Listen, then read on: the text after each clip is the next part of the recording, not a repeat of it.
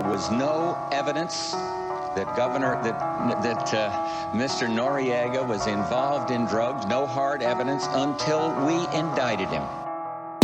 Does the NSA collect any type of data at all on millions or hundreds of millions of Americans? No, sir.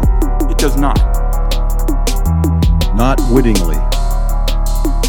Have we ever tried to meddle in other countries' elections? Oh, probably, but uh, it was for the good of the system. Oh, we don't mess around other people's well, elections, Jim. mm, nom, nom, nom, nom, nom. Hello, and welcome to another episode of the Rackets Podcast. I'm your host, Brian Sadie. You know, in this podcast, we discuss all kinds of different forms of rackets. It's typically in the line of organized crime or drug cartels, corrupt politicians, crony capitalists of the sort. And obviously, that content is really negative in many ways, but you know it's very necessary for the public to know about. And I'm just going to kind of warn you ahead of time that the topic for today is even darker than usual. What I wanted to discuss was um, there's a spiritual practice known as Falun Gong um, that originated in China back in the early 90s, and the practitioners of this their numbers really grew in, in very high numbers. It, estimates as high as 70 million practitioners by like the mid 90s. And eventually, what happened was the Chinese government started to persecute this group in many ways uh, false imprisonment, abuse, surveillance, torture, and in the most extreme cases, uh, many of these people were executed by the Chinese government and their organs were sold for profit within the Chinese medical system there's long been evidence of this, um, and in many ways, it's kind of gone out of the public eye. This issue, but in recent uh, recent news, uh, the British government is actually considering a bill to ban the sale of, of organ transplants from China. So I really kind of really want to discuss this topic, and I really have the foremost expert on this issue. Um, his name's Leon Lee. He's a Vancouver-based director, and again, I think he really produced the, the foremost resource on this topic. It's called Human Harvest China's Illegal Organ Trade. Uh, it's a Peabody award winning film. I recommend everybody watch it. And I just want to introduce him to the show again. Welcome to the show, Leon. Thank you for having me. Thanks so much. Um, again, most of the audience is based in the US, and I think that this is a topic that the average American is not familiar with. So I was kind of hoping just to kind of back it up a little bit, and if you could tell people about a little bit about the the Falun Gong and just some of the conclusions of your research. Yes, um, Falun Gong is an ancient uh, spiritual practice that was uh, made public in China in 1992, and it grew rapidly, as uh, you said in the introduction. By 1999, the Chinese government estimated uh, that there were more than 70 million to 100 million people in China practicing Falun Gong. And uh, for a long time, it was welcomed and even supported by uh, the Chinese regime. Then uh, Chinese premier once even said that if everybody practices Falun Gong in China, the government would save billions of dollars in healthcare expenses. I also remember that uh, the Chinese ambassador to Canada once uh, said to his guests in uh, in in the function that um, if if you want to know more about traditional Chinese culture, you should learn Falun Gong. So now, now looking back, this is almost unimaginable that a Chinese official would say things like this. Mm-hmm. Um, so by by the way, you also see lots of positive reporting of Falun Gong on state media in China. Knowing that all these media are controlled by the Communist Party, uh, you sort of know the government's attitude. But as I mentioned, by 1999, the, the practitioners of Falun Gong outnumbered the membership of the Chinese Communist Party, which was at about 60 million at that time. So then President Jiang Zemin apparently was not happy with the situation and launched a brutal crackdown. He ordered Falun Gong to be eradicated within three months. Of course, now it's almost 20 years and the persecution still continues. Many people have tried tried to understand the the reason, the rationale behind the, the persecution. Now, uh, I'm I'm not an expert on on Falun Gong, but uh, after my interview with uh, many practitioners and China experts, I think there are probably three causes behind the persecution. One is the one I already mentioned. The sheer number of practitioners was sort of threatening to uh, the communist regime.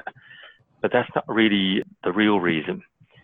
The, the second reason behind the persecution is that Falun Gong believes in truthfulness, compassion, and uh, tolerance. The Communist Party, on the other hand, functions based on propaganda and violence. So, if a large number of the population actually believe in truth and they insist on telling people the truth, this is not what the party wants to see. And the third reason, which is also very important, is that the communist regime in China, in its essence, is an atheist regime. So since it took power in 1949, it systematically eradicated religions and spiritual beliefs in China. Now, of course, if you go to China, you, you can see churches, you see uh, temples, but they're all under very strict uh, control. As a matter of fact, if you are uh, a Christian and, and, and you celebrate Christmas with several friends at home, that is illegal. You can be labeled as uh, participating in uh, house church, underground church activities, and you can be arrested. And recently, there are reports uh, that the government are are taking down crosses and burn them nationwide. They're, also banned all previous translations of the Bible. You can only buy one version now that's being translated by the government. I uh, I haven't read it yet, but but I I guess the translation is somewhat uh, different.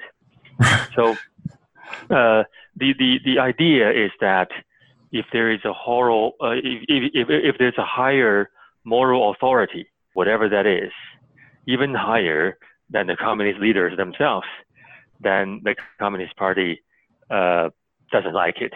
Sure. So that's that, that's the reason why this particular uh, practice was so was was was uh, targeted because the number of practitioners this become this became one of the most severe human rights violations in China now. Yeah, absolutely. Um, I'm kind of just curious from a personal standpoint because you, as far as your film, you directed really sort of in a, in a third party sense. You, you point to these very high profile individuals, such as you know the former Secretary of State in Canada. But w- when did you first kind of come upon that this persecution was taking place? Oh, the persecution itself, um, it was well known because in the beginning of the persecution back in 1999, when I was still in China, in the beginning, the state TV broadcast anti Falun Gong programming 23 hours a day. Oh. And uh, uh, during the first month of the persecution, I think major newspapers in China published uh, hundreds and thousands, hundreds and thousands of articles criticizing Falun Gong. So, uh, schools, companies, uh, all kinds of organizations, they would uh, require their members or staff or students to uh, get together and sign on the big banner denouncing Falun Gong. So, almost no one could escape such uh, intensive propaganda. But in terms of forced organ harvesting, I only came to learn about it in 2006. Okay. If you maybe would just kind of give us like a, uh, some of the details that you, that you came across. Absolutely. Um, in 2006, I believe there was an, an allegation that was publicized. Uh, basically, they were saying there was a hospital in northeastern China, actually not too far from my hometown, uh, called uh, Sujiatun. and uh, they someone came out who, who who was a nurse, who was not a well, who was not not a nurse actually. She she was working in the hospital, and she claimed that her husband uh, was involved in removing more than 2,000 corneas from Falun Gong practitioners for organ transplantation. And she said that these people were, were, were killed and their uh, other, other organs were also harvested. So there was an allegation that came out. And my initial reaction was, was one of complete disbelief. right. I, I, I had known about uh, organ harvesting from death row inmates for a long time. This is really an open secret. But uh, I, I, just couldn't believe that the government uh, was harvesting organs from uh, Falun Gong practitioners. And because they were essentially prisoners of conscience, they were, they were not doing anything wrong. They were not even sentenced, and they were just killed for their organs. So when, when you he- hear a crime like this, I think people naturally don't believe it. And mm-hmm. so I, I didn't believe it. But I, I couldn't let it go. Uh, somehow I wanted to look into it. I wanted to know more.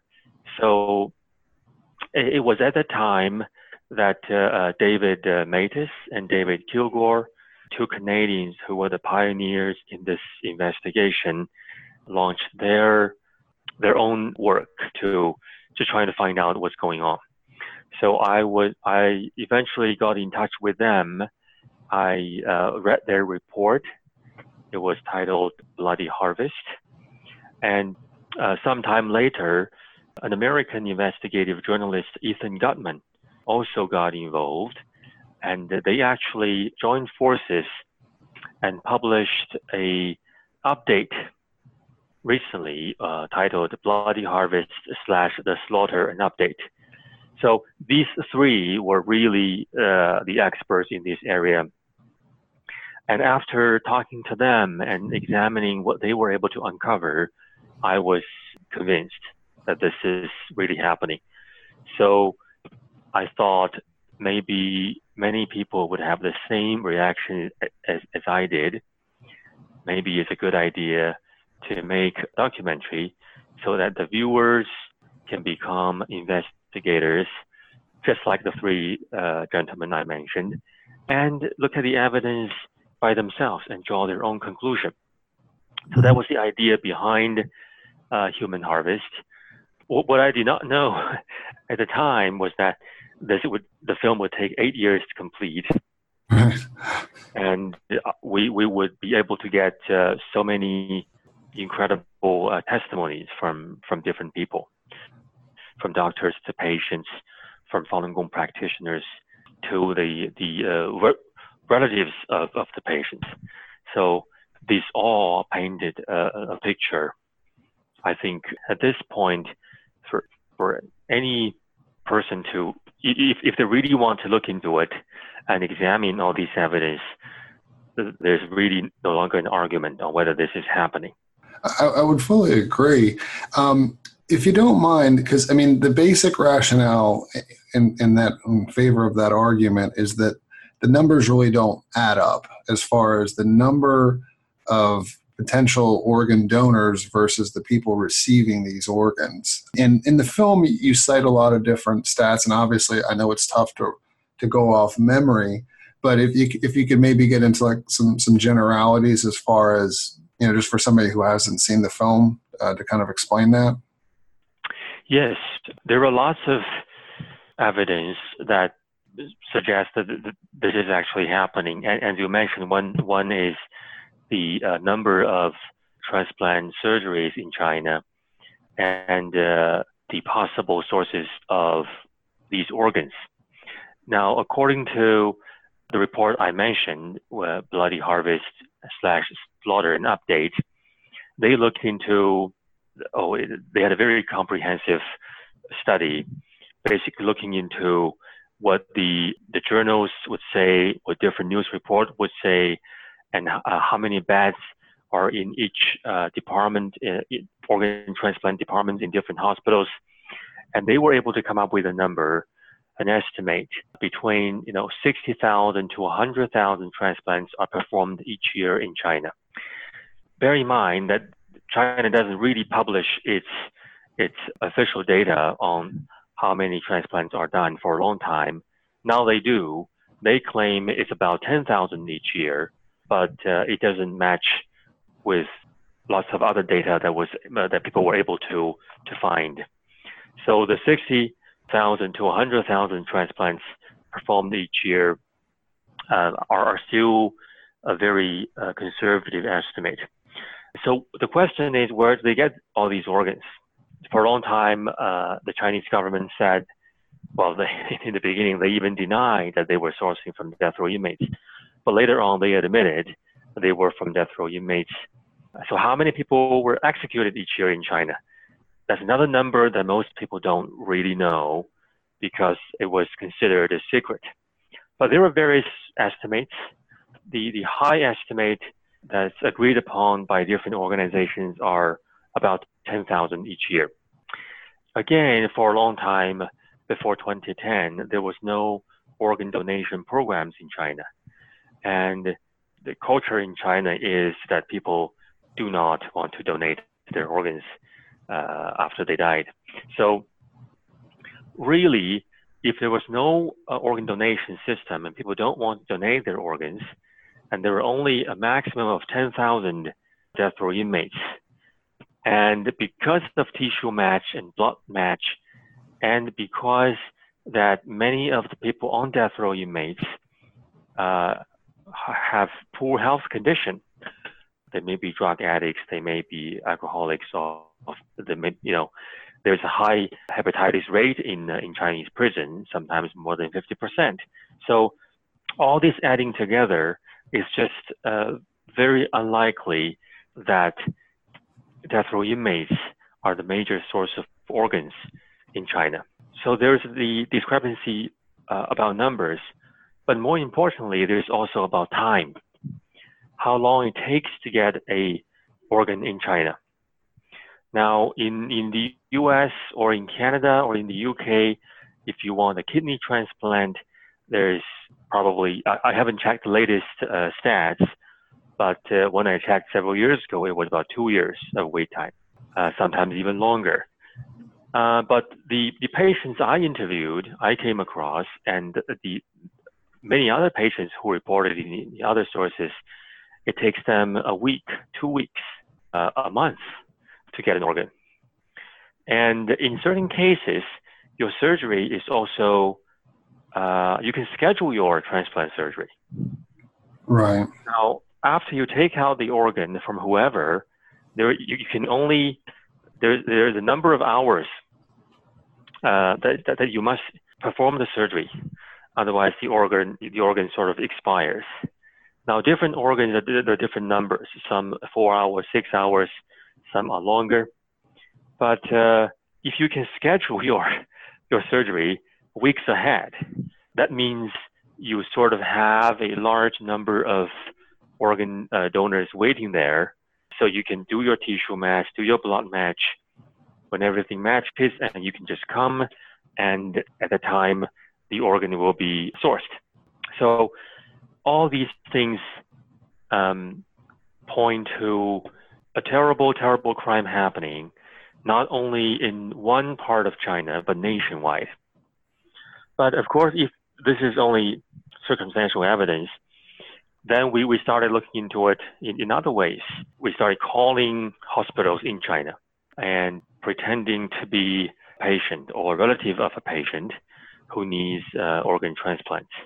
Now, because uh, the investigators were speaking Mandarin, and it is uh, uh not an uncommon thing for an overseas Chinese to call Chinese doctors and asking about organ transplants for their for their relatives. So many uh, doctors were uh, happy to take the phone calls, and after verifying their identity, the investigator asked questions about organs, about where they they came from. Uh, now, of course, as soon as you mention Falun Gong and you mention some of the sensitive things, many doctors uh, stop talking, or they would say, "Oh, I can't talk about this on the phone. Come back and let's meet in person." But still, there were about 15% of the doctors who openly admitted that they were using organs from Falun Gong practitioners. And they were telling the investigators how good these organs are because Falun Gong practitioners have a healthy lifestyle. 15% not only in one place, but if you map it out, it, it's, it's, all over China. And uh, very interestingly, we also had a the Chinese state television who made a documentary about these phone calls, and the doctor who came out and said, "I never said those things." But we, we do have the uh, recording of the phone call, the transcripts, and everything. So at least the Chinese government did us a favor by verifying the identity of that person who took the phone call that day. He was indeed a doctor working in this hospital, and he was indeed a transplant surgeon. So there were many evidence like this, and in the film, we were also able to interview, uh, we, we included testimony from a surgeon who did the surgery, who actually removed kidneys from a, a death row inmate, but that person before he was before he was killed. So when he removed the, the, the organs, he was still alive. Uh, we interviewed Falun Gong practitioners who were in custody and uh, who also heard from uh, the guards about uh, organ harvesting. So if you if you look at the, the, whole picture, it becomes more clear on what is going on. And of course, there are various international organizations trying to get into inside China, but China never uh, allowed independent investigation uh, in into this allegation. It's really something else. Um, your film uh, was released in 2014. One thing that I'm curious about, and it, at least from the outside looking at it, it seems that the, the organ trade is just as um, just as plentiful. Every report seems to say that anybody going for an organ transplant in China currently the, the conditions are basically the same. The, the wait time's like a couple weeks or so. Um, you pay a lot of money, but you, you can get an organ really quick. Do you have any reason to believe that um, that this trade has slowed down at all? Since even though your, your film has gotten has received a ton of publicity and, and it has uh, created a lot of awareness on the subject. Um, I think we we did have several governments taking actions. Uh, Spain, Israel, Taiwan passing different kinds of legislations banning their citizens from going to China for organ transplantation. So on the demand side, there was some action being uh, taken. China went switched from uh, defense to, to assault. So they are uh, lobbying international organizations. They are uh, touting that the, the reforms they have been, been put into place and they claim that they uh, they also made a promise that they would stop using organs from death row inmates but very soon, people find out all they did uh, was to reclassify this kind of uh, this kind of uh, prisoners. They basically said the death row inmates, all U.S. talk about human rights, right? So death row inmates should also have, have human rights. Therefore, they should be allowed to donate their organs if they want. So overnight, uh, these all these death row inmates are voluntarily donating their organs, and, and that, that's why they're saying they're not using death row inmates organs anymore. The overall situation hasn't really changed dramatically. It's probably a little more difficult for Westerners or, or other foreigners to patients to get organs in China because they are more secretive. Mm-hmm. Uh, in, in, in the beginning, for a long time, foreign patients were the priority because they pay more. But now I think domestic uh, wealthy patients probably have higher priority. doesn't mean they have they have stopped uh, the operation at, at all. And the other thing is also uh, Falun Gong was the main source of organs uh, for for a long time. Now I think uh, certainly Falun Gong practitioners are still the victim, but the the Uyghurs, the Muslims in Xinjiang, they have also become a big big target. There hmm. was a report, I forgot when, but uh, it was talking about DNA testing for the Uyghurs, and over 90% or 95% of the more than 14 million of Uyghurs in uh, in Xinjiang, they have been DNA tested, and there was reports concerns that they they may be subject to organ harvesting at a large scale. But the thing is, when you when you keep over two million people or even more in these in these education camps, chances are something horrible uh, is, is happening. And it was reviewed by Uyghur doctor, Dr. Enver Tohti, that uh, soon after the, these camps were built in Xinjiang, there, there was a, a so-called green channel opened in Urumqi airport, which is the, the capital of uh, Xinjiang. Uh, this, this green channel or, or fa- fast track, if you like, is for organ transplants, for organs. If you only ship one or two organs a day, you don't need a designated fast track in the, at the airport. So many people uh, are worried that something uh, horrible is happening in these camps. Wow, because um, that that was something I that, has been on my mind. Um, you know, there's been a, a, lot of media coverage, not enough in my opinion, um, but what's happening with the Uyghurs. Um, but I, it's it's been sort of, I guess, a suspicion on my part because there there is that that correlation. The the Falun Gong, they, they were all blood tested, and now we're seeing this this DNA testing and, and rounding them up and what the Chinese government likes to call uh, their version of labor camps or re-education camps. And again, there's just a lot of parallels. Exactly, I, I didn't I didn't know if there was much evidence as far as um, organ harvesting, but it, it is something that that, that, that I'm concerned with, um, to say the least. Um, it, it, doesn't seem like you're one much for speculation, but do you have any ideas um, as to why you think that the the Chinese government really hasn't had a whole lot of pushback on something that's just so horrific and that it's taken place on such a large large scale? In terms of Western governments? I, really, any government. I mean, I have my suspicions. Um, I'm just kind of curious if you have your own. Well, I've I've talked to lots of people uh, for for the film, and many of them are in in different positions in various governments. Uh, they would not speak to me uh, on on camera. So, huh. Uh, I but he, but he, here's the thing: you, major Western governments are uh, fully aware of what's going on. I have no doubt about it at, at this point. Many of them learned about it a long time ago I think it was in 2000 and uh, there were evidence suggests that in 2002 or three, at least the U.S. government was fully aware of what's going on. I suppose this is once that they acknowledge uh, this crime against humanity, then they also have to do something about it. Yeah. But something about it is is very difficult for all kinds of reasons international relations, trade, political interest. So maybe it's easier to just turn a blind eye and see where, where things go.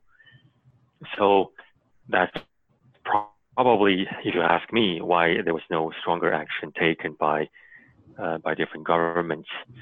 On the Parliament and Congress level, we we do have some uh, action at least.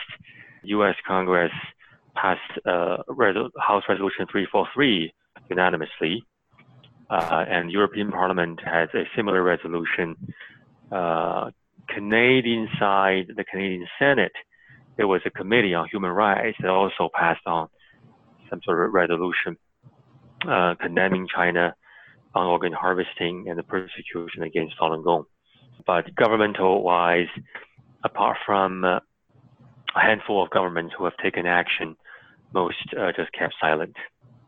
Yeah, it might not be widely reported in the U.S., but I mean, you go back to 2001, there, there was an actual Chinese army doctor who testified before Congress, and, and he went into great detail. I, I don't remember how many uh, executions that he said that he was responsible for, but he went into great detail, even testified as far as like the money trail and, and how all of this works. So again, yeah, the, the U.S. government at least has, has heard this this evidence publicly. I think it's exactly what you're saying. China does have a lot of soft power their Belt and Road project, I think, is really gaining them a lot of leverage geopolitically. They're a, a major holder of U.S. foreign debt. You know, they just have they have a lot of leverage as far as geopolitics um, is concerned. And since there isn't that much publicity with this issue, it kind of gives you know uh, political leaders the the ability to look the other way. Oh, go ahead. Yes. Yeah. Yeah. Uh, not. Yeah. There was testimony by the um, military surgeon, but also if you look at the human rights report by U.S. Department of State, there are several years they, they, they mentioned about persecution of Falun Gong and also organ harvesting. So the fact that it was included in the report also suggests that they they are certainly aware of um, the issue. Wow. Yeah. I guess. Uh, do you have any really any final thoughts that you'd like to add? this is an ongoing thing, and I think there are various organizations working on ending the crime in China now. Uh, if you want to learn more, a very good resource is the report I mentioned, uh, uh, Bloody Harvest, uh, a Slaughter, an update um, by David Matas, David Kilgour, and Ethan Gutmann. And if you look at, they, they, have done a very comprehensive study and listed all, all the sources of, of their information. I think uh, if anybody, if, if they look at uh, this report, they will learn a great deal about what's going on. Certainly, you can also watch my film Human Harvest, which is on various digital platforms. Uh, that's uh, not as comprehensive as the report, but perhaps a little easier to digest, right. like. Right. Uh, and, and also, there are many other organizations to you, you do a Google search, you can find quite a few of them. You can follow the situation, and if you do care about the situation, you can also do something about it by uh, you know sharing on, on your social media, write to your representatives. I think if if um, if more more governments realizes that their their people also care about this thing happening in China, then this this this will be changed. Yeah, I fully agree. I'm going to link to, to everything that you mentioned there. I'm also going to link to an extra report. Uh, it's by a, guy, Torsten Trey of uh, Doctors Against Forced Organ Harvesting. And um, it's a recent article from late last year and kind of gets into the numbers of just how it, it's just mathematically impossible for them to be able to explain their organ transplant market without force or coercion. Um, and again, I do really recommend that everybody see your film. I think it's like I said, it's a great resource. Um, if, if this issue is new to you, like you said, it's probably a little easier to digest at first and you can research even further. But yeah, I just want to thank you again uh, for coming on the show. Thank you for really all that you've done. This is a, this is a major human rights catastrophe that more people need to know about. I would like to thank the audience as well. And, and just like you said, please share this episode. If you could give it a five star rating, um, and the last thing I do ask, if you do want to support the podcast, you can do it a number of ways, but one of the ways is to go out there and grab a copy of my three book series called Rackets. It's on the legalization of drugs and gambling and the decriminalization of prostitution. So until next time, thank you much. It's a big club, and you ain't in it. I am concerned that the size of some of these institutions becomes so large that it does become difficult for us to um, to prosecute. You can have a license. Price is two hundred and fifty thousand dollars, plus a monthly payment of five percent of the gross of all four hotels in the store. Corleone.